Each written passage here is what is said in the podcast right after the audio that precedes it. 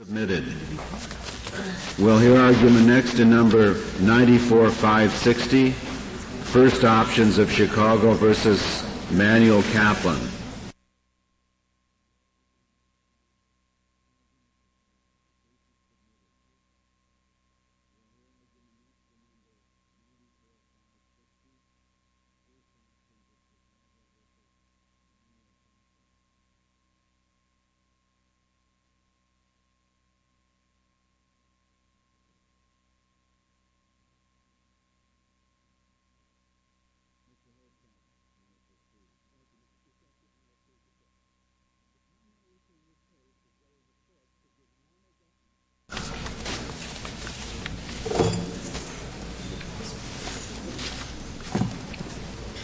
Mr. Holzhauer, you may proceed. Thank you, Mr. Chief Justice, and may it please the Court.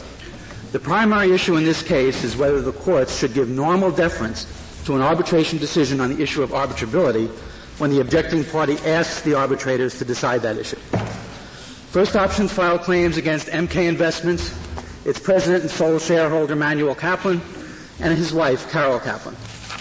There was no dispute as to the arbitrability of the claims against MK Investments, but the Kaplans objected to the arbitrability of the claims against them individually. They withdrew those objections at a pre-hearing conference, but two years later they filed a motion stating that the arbitrators had not yet ruled on their objections and asking the panel for a ruling. Their motion included a detailed memorandum of law addressing all of the bases for arbitrability asserted by First Options. The arbitration panel gave the issue full consideration and ruled that the claims against the Kaplans individually were arbitrable. Respondents' arguments cannot diminish the fact that they asked for and received the arbitrator's ruling on the arbitrability issue. So the question is whether such a ruling, like rulings on other issues submitted to arbitration, is entitled to deference or must be remo- uh, reviewed by, this, by courts de novo. Although parties are clearly entitled to an initial judicial determination of arbitrability, this court's decisions in AT&T Technologies and Warrior and Gulf make it equally clear that the parties can submit the arbitrability issue to the arbitrators instead. Now, respondents agree that, the, that if the parties formally agree to submit the arbitrability issue to the arbitrators for conclusive determination, deferential review may well be appropriate. But they apparently believe that deference is due only if the parties enter into a formal written agreement or stipulation to have the arbitrators finally decide that issue. There is no principal distinction. you have here, what, what, what is the closest thing to a f- formal stipulation to have the arbitrator decide that you have here?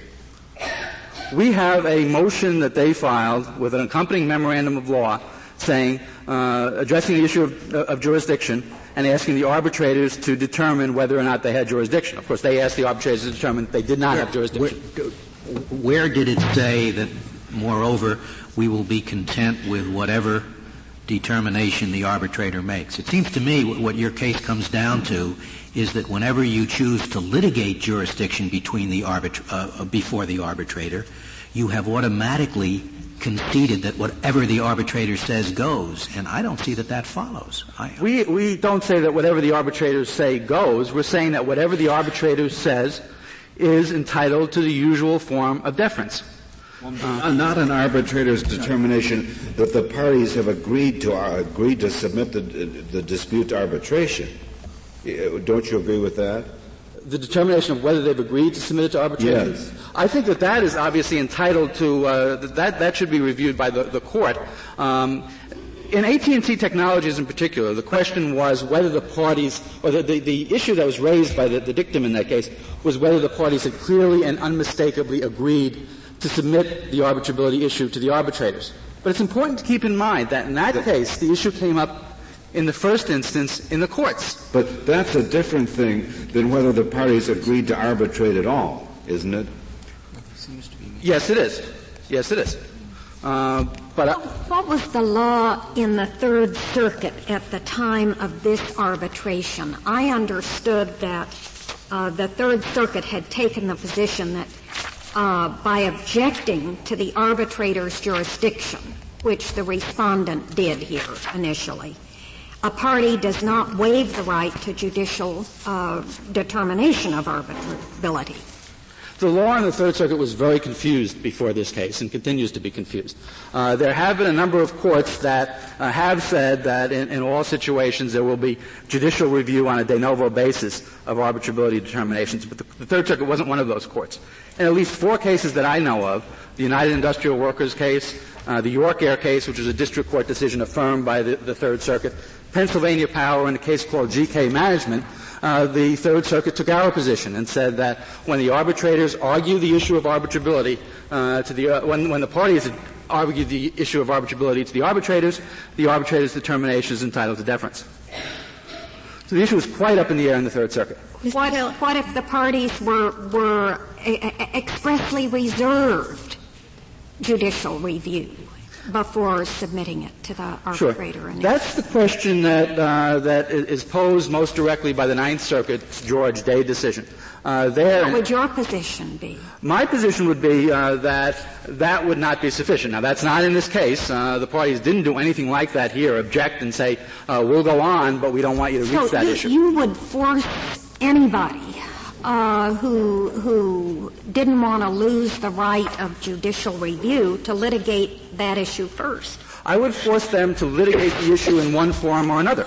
Uh, clearly, they have the right to litigate that or to obtain well, an initial you would force them to litigate it in district court if they ever wanted district court review at all. If they wanted district court review on a de novo basis, yes, I would say they would have to go to district court at the outset.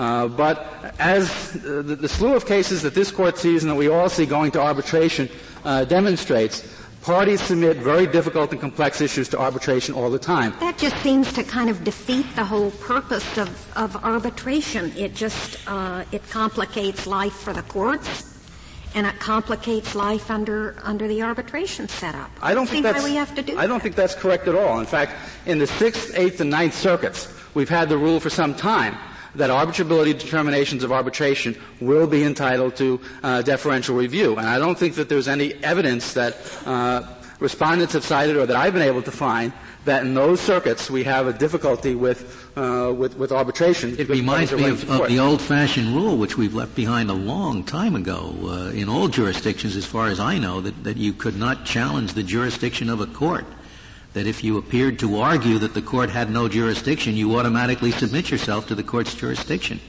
That, that, that, that rule's been, been, you know, superseded with regard to law courts for a long time. I don't know why we should bring it back in with regard to arbitrators. You could even, you could make a special appearance even in, in at common law. Well, to begin with, we're not arguing at all that the parties waive or forego their right to uh, determination of arbitrability when they present that issue to the arbitrator. No, but they, for, they forego the, the, that determination on a de novo standard of review. They give up something. They give up the right to have a, a judicial determination de novo, but in return, they achieve and, and, and to that extent, the, the, the, analog seems to me, just as Justice Scalia said, it's like the analog of the person who files the special appearance and then argues jurisdiction. Yeah. In, in that case, uh, in the old, uh, under the old rule, they lost completely. Under this rule, they, they lose the de novo judicial determination. There are a lot of differences between court jurisdiction and arbitral jurisdiction. Arbitral jurisdiction is a product of the consent of the parties. It's a contractual matter. But when you say consent of the parties, and this is what puzzles me about, about your case, you seem to make no distinction at all between the question that typically would come up under labor arbitration of what, the what question, what is arbitrable, right. from who submitted to arbitration.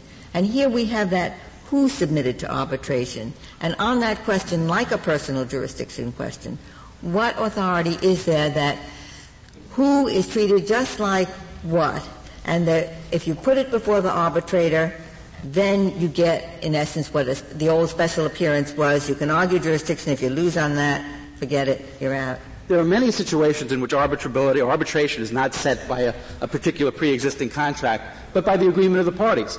They have a dispute, and they decide that they're going, rather than go through uh, the uh, more lengthy and perhaps more expensive process in the federal courts or the state courts, uh, they're going to submit that dispute to arbitration. In this case, the parties had a dispute as to lots of issues, and one of the issues they had a dispute as to was arbitrability.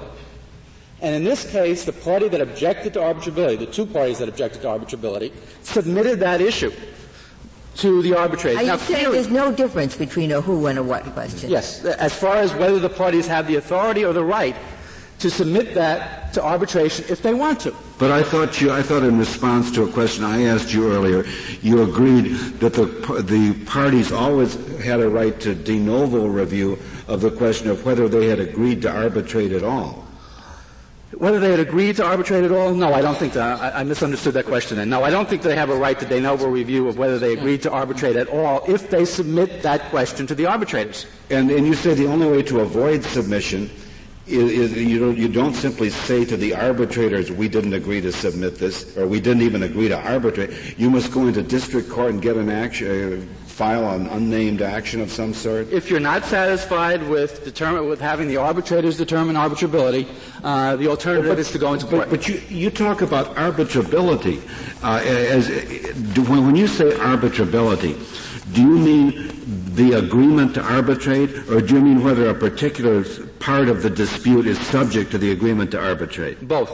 Uh, whether a dispute well, is I think, I think it would clarify things for several of us up here if you could break it down and uh, look at it as first, did a party agree to arbitrate at all? And second, what did the party agree to arbitrate? Just as Justice Ginsburg suggested in her question. I, I think that you know, we, we, can make those uh, issues quite separate, but I believe the result is the same under both situations. I believe that the question is whether somebody uh, had agreed to arbitrate a dispute uh, that that party has is perfectly entitled to submit that issue to the arbitrators. And I don't think that the respondents disagree with that, that the parties can submit the question of arbitral jur- jurisdiction over them to the arbitrators. Sure, but it's, it's a question of what is the reasonable implication of the mere fact that the party appears to argue the point. If what's at issue is whether a particular action came within the scope of the arbitration or not, arguing that point before the arbitrator is, is arguably an implicit submission of the point to the arbitrator. But where what your contention is, quite simply, Mr. Arbitrator, you have no jurisdiction over me at all. I don't even want to be before you. Arguing that before the arbitrator is not implicitly, is, is in no way implicitly uh, saying, and moreover, even though you have no right over me, whatever you decide is okay with me. That, that is certainly not a reasonable uh, uh, implication to take from the mere appearance and argument. I, I disagree with that. I think that the, the party has the right to submit that issue, along with the subject matter issue, uh, to the arbitrators, and that by going to the arbitrators and saying, okay, we have this objection to arbitrability, these are the four issues uh, that, that, we claim, uh, reasons why we claim this is not arbitrable, uh, we're going to go ahead and argue those to you and submit those to you, along with our counterclaim and along with our defense for the rest of Are you saying if they had not done that, they had just said to the arbitrator, we don't think you, you have this uh, authority, but we won't argue it because we don't want to waive it. Would they then have been entitled to de novo review? That's the George Day decision, and I agree with respondents' point on that. Respondents thought that that would be a very inefficient and wasteful way, that it would be better off having the parties argue the issue of arbitrability either to the court or to the uh, uh, to the arbitrators in the first instance. I also think that that kind of scheme could result in, in an inappropriate so, form of gamesmanship. I'm, I'm, I'm not sure I have your answer. Had they consented to it if they had not, would they have consented had they not made these arguments before the arbitrator? My, uh, th- that again, you know, it's, it's, not this case, but my view is that would be a waiver of the argument. And I think there's a big difference between waiver and deference. Well, what's the difference also in, then between that situation and the situation which I thought your brief was referring to, uh, in which there is simply a straight refusal to arbitrate? When I'm going to stay home. And in the, in, I thought you were arguing that in the absence of a default rule, you can perfectly well do that, and that simply puts the burden on the other side to haul you into court. Absolutely. Under the, the, the, Federal Arbitration Act, under those circumstances, the party seeking arbitration would be required to uh, file a motion to compel to get that. So you haven't changed. A moment ago, I thought you might be changing your position on that because I thought you said that uh, if they did not want to suffer the the effects of of, uh, of implicit agreement by submission, they would have to. They, the objecting party, would have to go into court. And you're not saying that. No, I'm not. As I understood the question, it was whether it was basically the George Day question, whether a party can say, I object to arbitrability, I don't want to even raise that question here because I'm afraid of waiving it, I'll go ahead with the rest of, of the case, but I want the courts to determine arbitrability de novo. I think that should be a waiver. Well, that's what I wonder. Maybe why should we decide this question, aside from the fact we granted cert to decide it? But the, the, the, the uh, look, as I understand it, someone has a piece of paper called a contract, and it's filled with references to arbitration. And then they get into a fight. Mm-hmm. And the question is, is this part of the thing subject to arbitration? And Smith says it is, and Jones says it isn't. Right. Now that fight, they're free to submit to arbitration, aren't they? That's right. So the whole question is, have they agreed to do it? Right. All right. Then we, what about our old friend, the objective theory of contracts, which I guess was invented by Christopher Columbus, mm-hmm. Langdell, or Galileo, or Williston, or someone, where what you do is say to the district judge, "This is a contracts question, like many others. Use the objective theory of contracts, look at the circumstances, and decide what they agreed to. Maybe they're going to this uh, arbitration reflects the fact that they wanted the arbitrator to decide it like any other question. Maybe it just represents one of the parties being dragged there, kicking and screaming and saying, oh, well, you know, I'm not giving up my right to court review. What it does, in fact, depend on are the circumstances. Why do we need some special rule? The reason we need a special rule in this situation is because uh, we have a, a, Federal Arbitration Act and, and a well-announced federal policy regarding arbitration uh, that encourages arbitration and, and, enforces agreements to arbitrate and gives strong deference to arbitral decisions. And the question I think should be is n- not why should this contract question be treated any differently than any other contract question, but why should this contract question decided by an arbitrator be treated differently than any other contract oh, the answer to that question, of course, is, in my mind, is it shouldn't be. But the issue in this case is whether or not they did agree to submit that question to arbitration. If you, and uh, obviously the parties could make it clear. They could write in their agreement, we are submitting the question of whether this is an arbitrable question to arbitration. Pure and simple, that's it. Then if the arbitrator decided that, fine. It would be like any other question. They might also say, by the way, we're here kicking and screaming, we don't give up our right. right. And then we have the ambiguous middle case, which is this one. So you say to the district judge, decide it. Well, if, if what you're saying is, is basically that the, uh, the courts should decide this issue with the same kinds of standards that they apply to other, deferen- uh, other arbitration decisions on no. contract matters. Namely, you're trying to decide what the parties agreed to. Well, there, there also is a question in this case, for example, as to whether uh, Mr. Kaplan had agreed to pay over um, certain money. And as to whether the first options had agreed, uh, or first options had increased Mr. Kaplan's losses and therefore was responsible for some of those, those debts. And those questions were in large part contractual questions uh, governed by the, the four-part workout agreement. Uh, I think the, the, this court's rulings and, and, and the entire scheme of federal arbitration is quite clear that we don't treat arbitrators' resolution of those questions the same as we treat other contract questions. We treat them the same as we treat other contract questions that have been submitted to arbitration. Uh, the first decision maker is the arbitrator, and that decision maker is entitled to a, a, substantial amount of deference. And I think that should be the same rule in this case. Uh, I think what we come down to at bottom, uh, and this is clear from, from your questions, Justice Breyer, what we come down to bo- at bottom is a question of what should the what should the rule be I thought you agreed that the starting point is there must be a clear and unmistakable submission of the issue, whether it's the who question or the what question. There must be a clear and unmistakable submission. And everything else about who is parties can preserve the, the question of whether the tribunal has authority over them. So why shouldn't that be the presumption going in?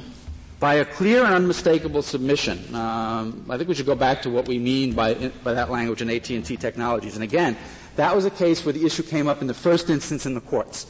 And the court was speculating as to, well, what would the rule be if one party is saying, but they agreed to submit this to arbitration, so you should submit it to arbitration. They agreed to submit the arbitrability issue.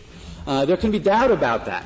Did they really agree to that? Before the courts can compel somebody to go to arbitration, uh, the court should determine that they clearly and unmistakably agreed to do that. Here we have a very different situation. The party that's objecting to arbitration did, in fact, submit that issue to arbitration.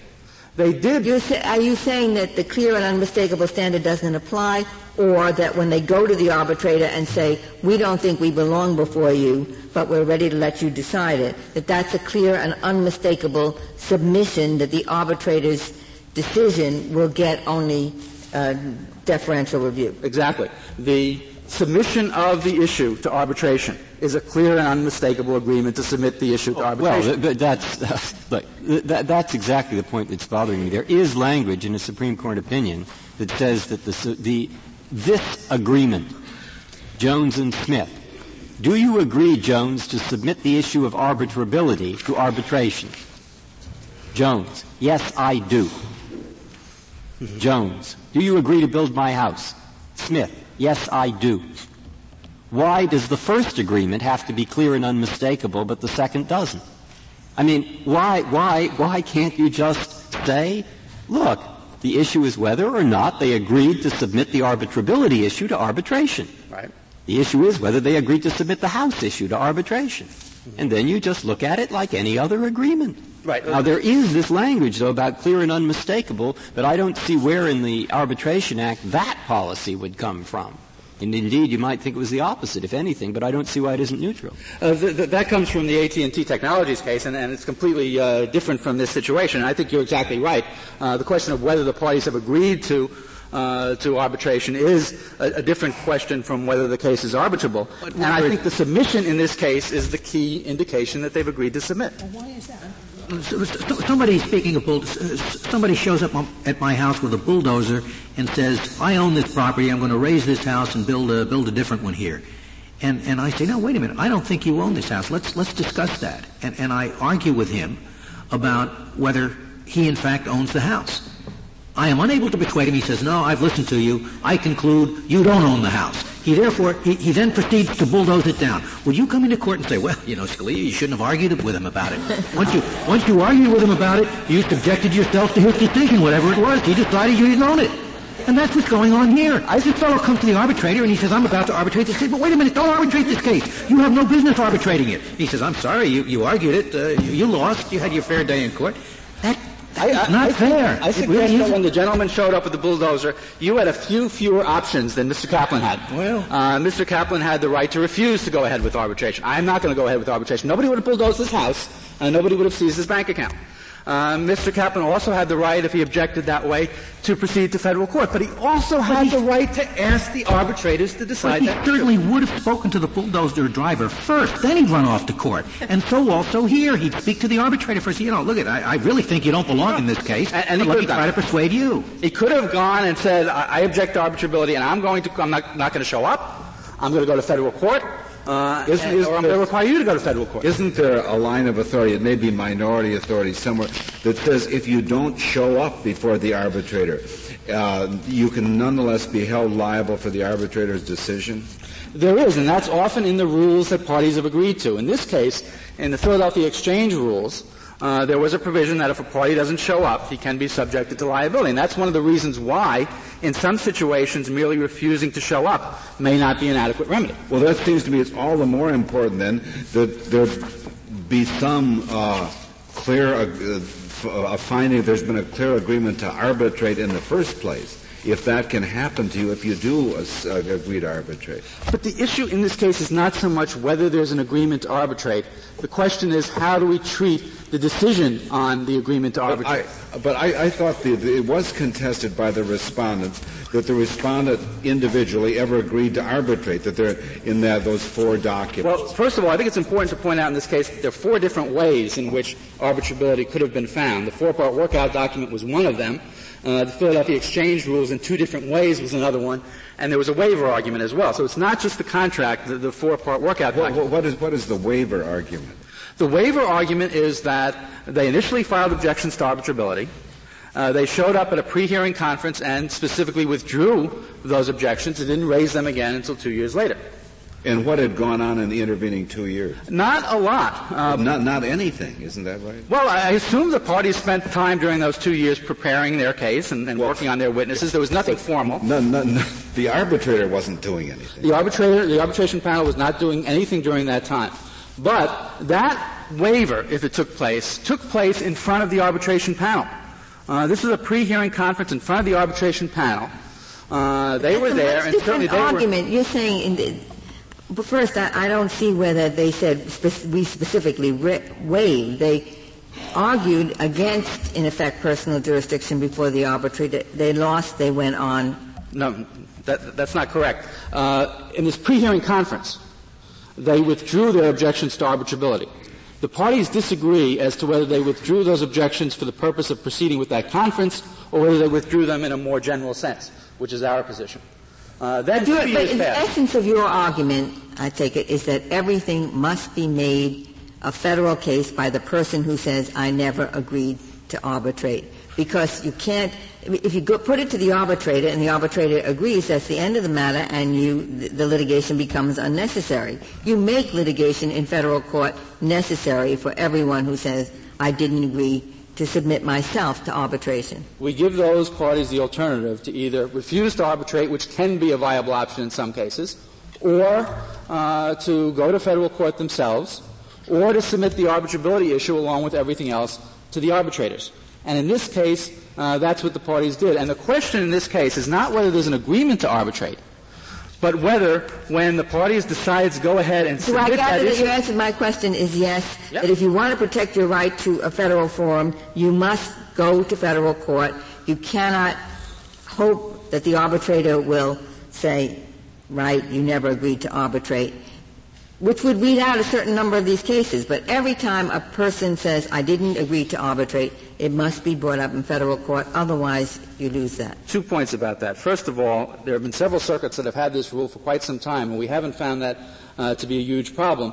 The parties in those circuits defer to the decide to go ahead with the uh, the arbitration and have the arbitrators determine the issue. Second point is we're not saying that the parties get no review at that point. If the arbitration decision on arbitrability is off the wall uh, or implausible, as, as uh, Judge Kozinski said in a, a very similar case, uh, they still get review.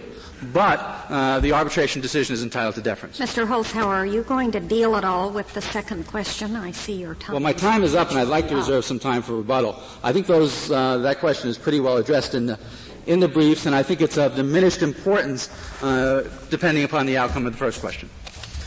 Very well, Mr. Holzhauer. Mr. Roberts, we'll hear from you. Thank you, Mr. Chief Justice. May it please the Court. This Court has emphasized, as recently as Mastrobuono, that arbitration is a matter of contract, of agreement between the parties. A party cannot be forced to enter into binding arbitration unless it has agreed to do so, and because arbitration involves the relinquishment of constitutional rights, this Court has held that the question of arbitrability did the parties agree to arbitrate is for the courts to decide, not arbitrators, unless the parties, quote, clearly and unmistakably provide otherwise. Here, the Kaplans never signed an agreement with Mr. First Roberts, when you use the term arbitrability, you mean the agreement of the parties to con- the consent of the parties to have a dispute arbitrated? That's arbitrability. And the question in this case is, did the Kaplans agree to arbitrate that question, the question of arbitrability? Did they agree to be bound by the arbitrator's decision on the arbitrator's own jurisdiction? Then how would you describe a question of whether a particular subject uh, is subject to the arbitration agreement, which the parties concededly agreed to. Well, in other words, there's an, there is an arbitration contract and there's a dispute. Is that that's also called arbitrability? Yeah, that's what confuses me. It seems to me it's two distinct things, and people call them the same thing. The, the term is used uh, simultaneously in both instances. This case is the question of arbitrability of arbitrability. Did we say, we don't think there's any arbitral jurisdiction, but we're going to let the arbitrators be the judge in their own case and decide whether there's arbitral jurisdiction? And in that instance, as the court said in the AT&T case, the party uh, arguing that that situation is applied has the burden of proving that by a clear demonstration of evidence and clearly and unmistakably. Do you think that our, our law is or should be that there is a difference when the question is whether or not the person is subject to the arbitration, as opposed to the case where the question is whether the subject is uh, I think in, it is within the arbitration. I think in both instances uh, the appropriate standard of review is de novo. It calls for a judicial determination. Do you think in each case there has to be a clear and unmistakable um, reference to the arbitrator? Yes, I do, uh, and particularly. So you think there's no difference in, in the two instances? I think there, as a practical matter, in applying the standard, there may be a difference when you have a conceded agreement to arbitrate. And the party said, yes, there is an arbitration agreement between us, but we don't think this issue is within it. There, it may be more likely that that would go to the arbitrators. But when the basic claim is, we never agreed to arbitrate at all, then I think you have uh, the clearest case for judicial determination and and no deference to the arbitrators. Well, then you are making a difference between a personal jurisdiction question and a subject matter jurisdiction. Well, I think this, a subject matter jurisdiction question is also a question of arbitrability. It's outside the scope of the arbitration agreement. Yeah, but I thought your answer to Justice Kennedy was that that might be subject to different treatment. Well, I think as a, as a practical matter, uh, it is more likely that a court will determine that an issue is within the scope of an arbitration clause if the parties agree that there is I mean, one. The legal standard is the same, but in effect they're usually going to apply it differently to a subject matter question? I guess what I'm saying is that the, the likelihood of deferring to an arbitrator's decision when the issue is, is there an arbitrate, is there an agreement to arbitrate, uh, is far, uh, it's far less likely that you would uh, defer to an arbitrator's decision. Yeah, but isn't it because there's a different standard? No, I don't think the standard's different. The standard is the same. It's de novo. We, it's a matter for the courts to decide. We, we tend to, to, to regard the subject matter cases as being cases in which uh, it, it's whether this closely related issue is within the arbitration. But I, but, and, and that's why I, I think you're, you're getting the response you do. But one can conceive of a subject matter case uh, for example, in which I've agreed to have my uh, relations with my broker determined by a stock exchange arbitration, and the stock exchange arbitrator uh, uh, uh wants to decide a uh, tort action between me and somebody who's, who's hit me with his car. Well, yeah, if subject matter dispute technically, but I'd, I'd, certainly apply the same kind of notion that it's not implicitly given to the arbitrator. And the question here is not even that question was that given to the arbitrator? It, the question here is, did these parties agree to let the arbitrator decide whether it was given to the arbitrator? Okay, but just to go back to your answer, Justice Kennedy, the reason you answered him as you did then is that you, in effect, were assuming most subject matter questions are close. Yes. That's all you meant by that. I, yes, Your Honor. In, in, other words, sort of scope of the arbitrator's authority. Since they're close, it's easy to to think that implicitly uh, that call was left to the arbitrator. It may make more sense to assume that the parties would agree that it was left to the arbitrators. But in the situation, why are some parties' issues close? That is to say, agents, principals, joint ventures. Well, they may be, Your Honor, but this one, uh, this one is so that there can be some questions of what we'll call personal jurisdiction, uh, that are subject to a less deferential rule that does not need to be a clear and unmistakable delegation? No, I guess my point is that the distinction between who and what is not the important distinction. The distinction is, is there an arbitration agreement? And the question is simply, where on the edges of that agreement does this dispute lie? Or is the basic dispute, is there any kind of an agreement at all? Well, are you talking judicial psychology or law? Uh, law, Your Honor. In, in the, the uh, former case, uh, it, it, could be a close case. For example, in the labor context where you have an ongoing relationship, our parties will often give the issue of arbitrability to the arbitrators. But here, that's not the context. That Kaplan's never signed an agreement with an arbitration clause in it. They refused to sign the submission agreement. We heard that they submitted this dispute to arbitration. They expressly refused to sign the submission agreement, even though MKI, the corporation, did. They filed a formal written objection to arbitral jurisdiction at the outset of the proceeding. And when the proceedings continued, they filed a motion to dismiss, reiterating their objection. Against this background, the Third Circuit correctly ruled that they did not agree to arbitrate any issue with first options let alone clearly and unmistakably agree to arbitrate the issue of arbitrability. What happened at this pre-hearing conference where they, they assertedly uh, withdrew their objection? What, what specifically happened? It's, it's difficult to say because, as the Court of Appeals noted, the fact of the withdrawal and its scope are not even docketed or noted in the arbitration record. The stipulation of the parties says that we withdrew uh, the objection from consideration at that conference, at the February 26, oh. 1990 conference. so the issue is whether that means we withdrew it from consideration at the conference, or whether it means we, we withdrew it from consideration at the conference. In our respective briefs, we underscore different portions of nice the stipulation. Who wrote that, I wonder? Uh, well, it was a joint stipulation, so uh, we preserved each argument. I think it's clear that it doesn't from that uh, from that very ambiguity shows that that certainly cannot be cited as clear and unmistakable evidence that we'd agreed to submit the issue to, to bind the issue of arbitrability to binding arbitration. If it had come out the other way, that is, if the arbitrator had said there is no, they didn't agree to submit this to arbitration, and I guess you would have had, on your theory, uh, you would have had to say they have a right to come into court and try to get the judge to send it back to arbitration. Certainly, under Section 4 of the Federal Arbitration. And, and it, so it's a typical contract question again, and in sort of, I mean, the law is so complicated, I hate to uh, proliferate standards unnecessarily. And so when you're dealing with that first question, the first one, namely, is there or is there not an agreement here to submit this issue, call it X, because it happens to be called whether or not there's an arbitration, did they or did they not agree to submit this issue, the issue of whether or not there's arbitrability? Did they agree to submit this one itself to arbitration?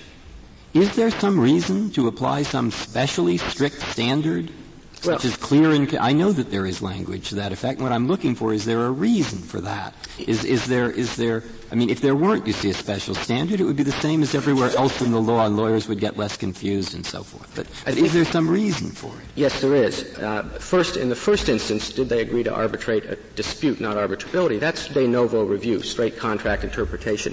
But in the arbitrability question, AT&T insisted on a higher standard. I think because you're asking, you would otherwise be asking the arbitrators to be the judge in their own case turn it over to them. You tell us whether you have jurisdiction. Well, and why ju- judges all the time are judges in the case of whether they have jurisdiction? Well, judges are, yes. No, but I mean, so why couldn't you have?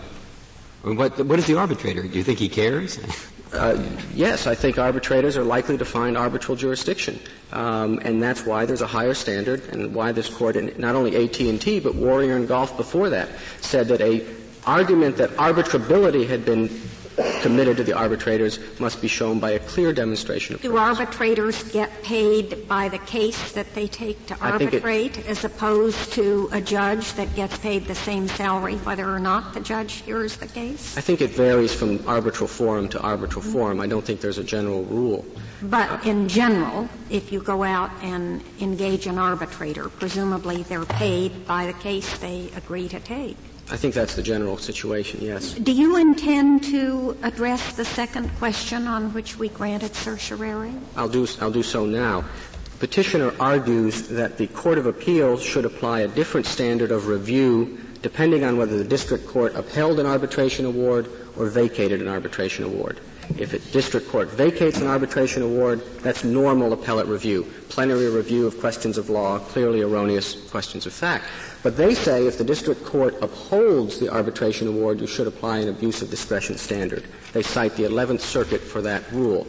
I think this court should adhere to the rule that prevails in at least nine other circuits, which is you apply normal appellate review regardless of the outcome below.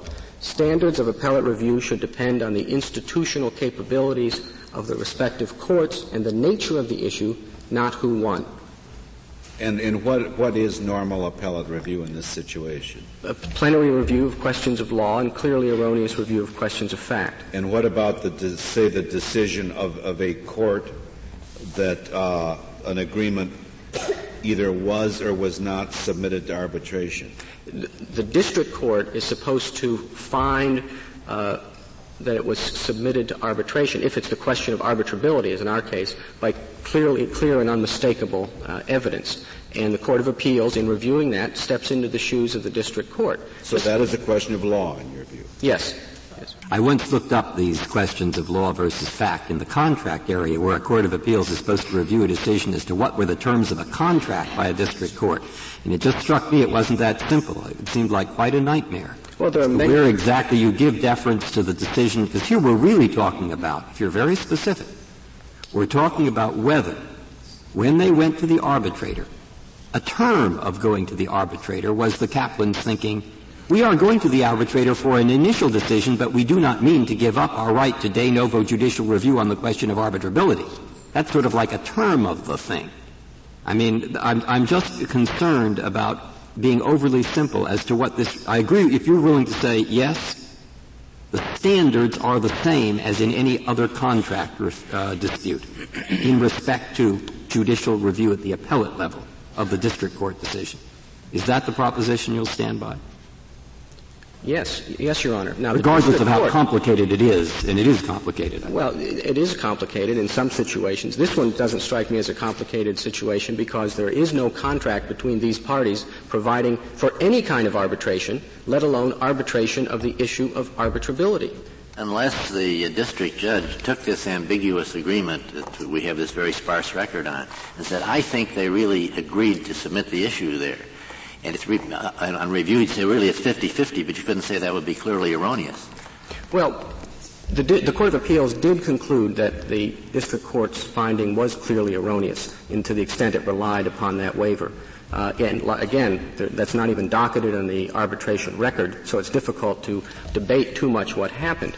It's Mr. Roberts, what about the submission of the counterclaim, which wasn't compulsory well, why isn't that a submission to the authority of the arbitrator? First, it's very unclear whether it's a compul- those were compulsory counterclaims or not. And once the uh, Kaplan's, first of all, Mrs. Kaplan did not submit any counterclaims, so that rationale would not apply to submitting her to, jur- to arbitral jurisdiction.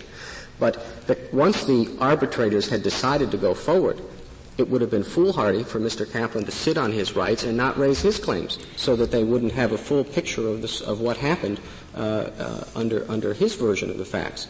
Uh, there's no requirement if you have objected to jurisdiction, done your best to explain to the arbitrators why they have no jurisdiction, and they're going to go ahead anyway, you had better put in your side of the story, or you may well have been held to have lost it uh, later on if, if a court does not agree with your jurisdictional position.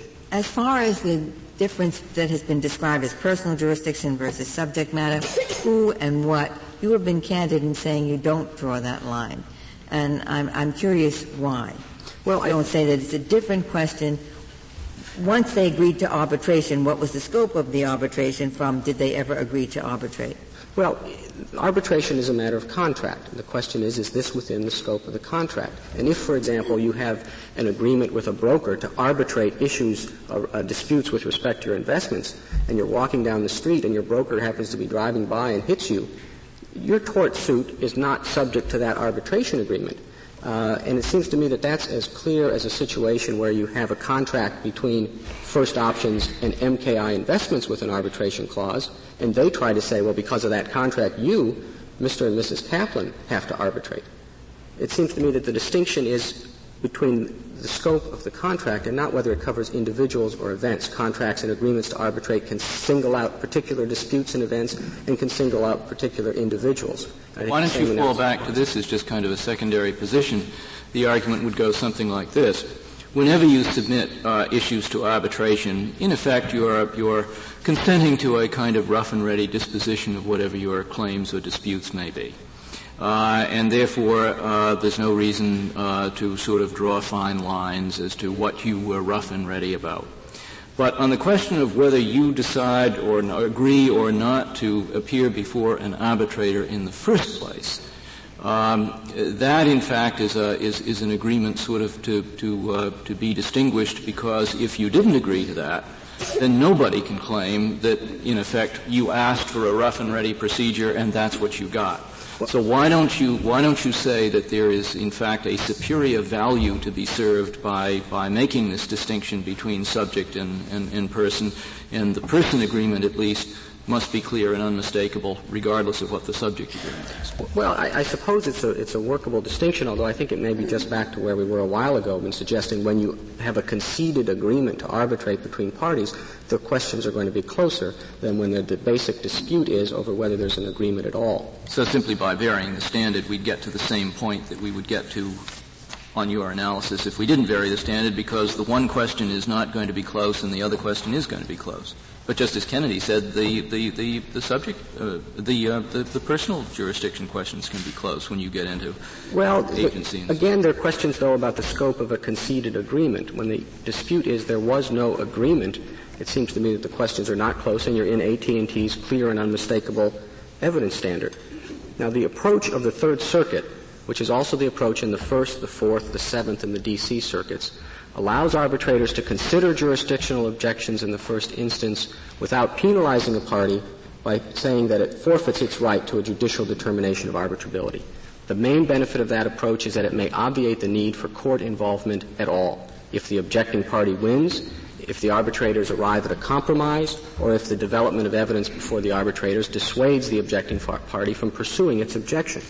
Petitioner's approach would require, as counsel recognized this morning, resort to courts every time there was a dispute as to arbitrability and the objecting party desired to preserve its right to a judicial determination of that issue.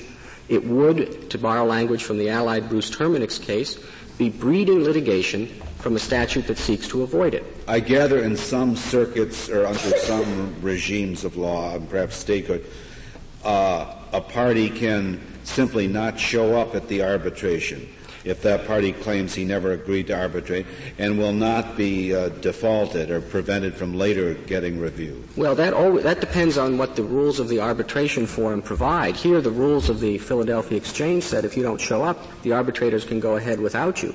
Um, and so what the petitioner apparently would have us do is show up because we don't want a default entered, object in some way so that we don't waive our objection, but don't say too much because if we say too much, then we're going to be held to have submitted the issue to the arbitrators. That's a very fine line. And it's a fine line in an area where the court has emphasized we don't want fine lines. If you're going to tell us that this person agreed to arbitrate arbitrability, you have to show that by a clear demonstration as the court said in Warrior and Gulf, or clearly and unmistakably, as it said in AT&T.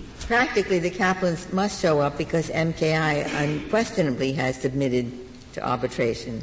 Yes, not, not as individuals, but as and on the closeness of the who question, wasn't there some issue here about whether was it Manuel Kaplan was the alter ego of MKI so that they were interchangeable?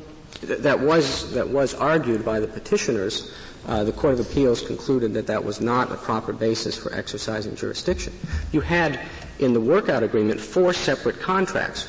Only one contained an arbitration clause that was signed only by First Options and MKI, and the Kaplans only signed one, and it did not contain an arbitration clause. Now, the district court, reading those, said, well, we're going to read them all together so that everybody arbitrates, but it seems to me the more natural reading is to say they knew how to put an arbitration clause in the contract when they wanted to, and they didn't put one in, the one that the individual signed. Did the district court hear live testimony in connection with its decision on this respect, or it just review the document? No, there was a stipulation of facts, and the parties agreed that there was no need for a hearing uh, uh, or, or the taking of any uh, witness testimony. Now, in considering whether to defer to an arbitrator's decision on arbitrability, I think it's important to consider why we defer to arbitrators' decisions on the merits when we do defer. It is not because of any presumed experience or expertise on the part of the arbitrator. Parties can choose anyone they want to be their arbitrator. It is because the parties have agreed to be bound by the arbitrator's decision, not the court's, and any more searching judicial review would in effect substitute the court's decision for that of the arbitrators. It would undermine the parties' agreement. So, so that makes the second question the same as the first. That is, assume that A and B say, we want the arbitrator to decide the question of arbitrability. We really want it.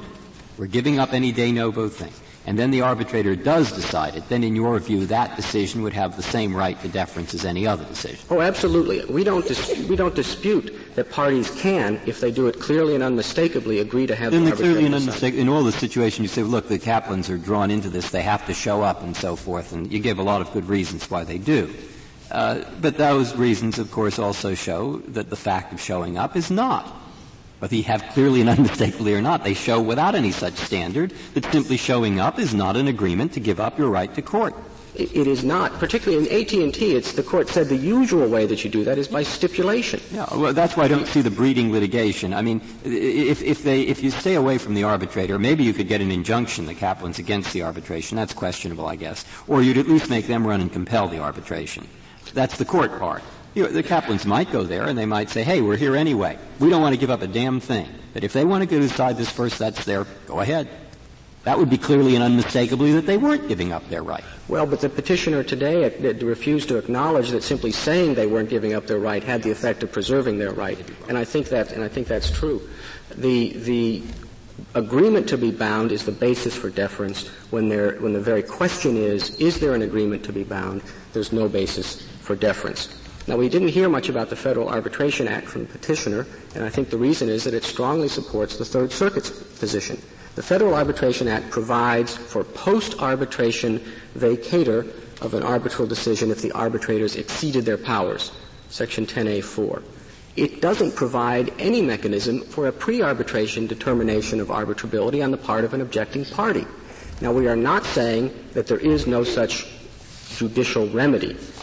But we do think it's hard to argue that the Act contemplates only pre-arbitration judicial determinations of arbitrability when the only mechanism in, in the Act is for post-arbitration determinations of arbitrability. And if you look at Section 10A, it seems clear that the 10A4 determination that the arbitrators exceeded their powers is one that calls for de novo judicial review. The reason is that the other subsections plainly do. 10A1, the arbitrators were corrupt or guilty of fraud. 10A2, they were guilty of bias. 10A3, they were guilty of misconduct. Those are not determinations by their nature in which a court would defer to what the arbitrators thought. A court is not going to defer to the arbitrator's decision upon careful consideration that they're not corrupt. Well, you say 10A, 10A4 does not, uh, does not apply to the arbitrators exceeding their jurisdiction in the context where the parties have submitted jurisdiction to the arbitrator? If the, if the parties have clearly and unmistakably agreed that the arbitrator is to decide arbitrability, yeah. then his decision on arbitrability is not, not, a, not, in excess of his powers. No. Well, well wait, wait. Well, I'm not talking about whether it's in excess of his powers. I'm, I'm, I'm talking about whether it should be re- reviewed de novo or not. You would not review a de novo. No, I think it should be subject to the deferential standard of review because the parties have clearly and unmistakably agreed to commit it. So then how can you argue that the Federal Arbitration Act requires de novo review of all, of all jurisdictional matters? Not all jurisdictional matters, just the allegations that the arbitrators exceeded their powers. And if there is an agreement to commit that to the arbitrator's decision, it's not in excess of his powers. The provision obviously I contemplates see. a distinction between a wrong decision and a decision in excess of their powers.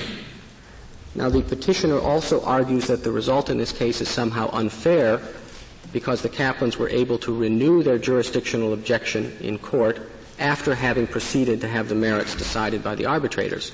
But the Kaplans did not want the arbitrators to decide the merits. They never, assigned, never signed an arbitration agreement, refused to sign the submission agreement, formally objected to the arbitrator's jurisdiction, and moved to dismiss. The situation that the petitioner objects to is, of course, the same situation that applies to a party who objects to jurisdiction in district court.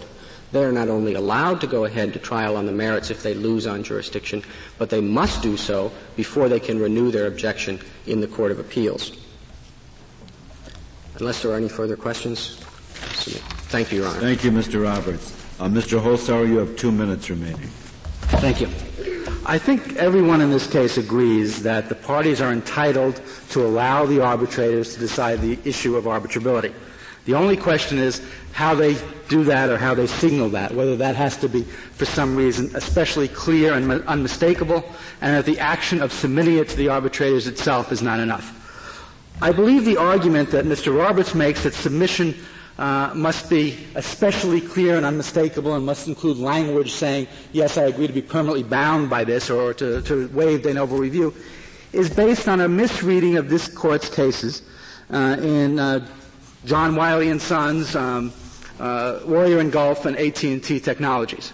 In none of those cases, remember, had an arbitrator decided the issue of arbitrability. And the central principle underlying those cases is not involved here. The issue there was whether the courts could compel a party to submit a dispute to arbitration without first determining that the party had agreed to arbitrate. As the court put it in John Wiley, a compulsory submission to arbitration cannot precede a judicial determination because a party can't be compelled to arbitrate if arbitration does not bind it at all.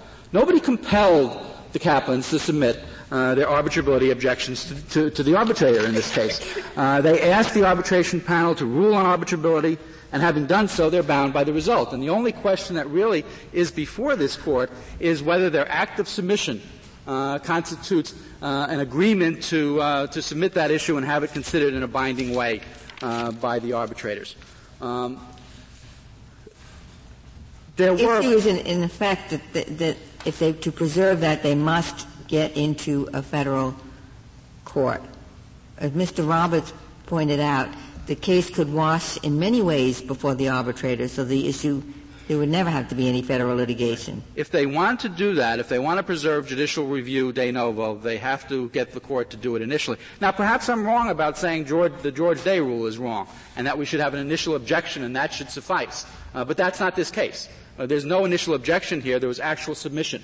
Uh, so that wouldn't determine the outcome of the case and shouldn't be, dis- uh, be decided here. I think the notion that there's some, some special magic to going to court and getting a de novo review is a manifestation of the old hostility to arbitration. Parties submit this issue to arbitration. Time has expired, Mr. Holzhauer. The case is submitted. The Honorable Court is now adjourned until Monday next at 10 o'clock.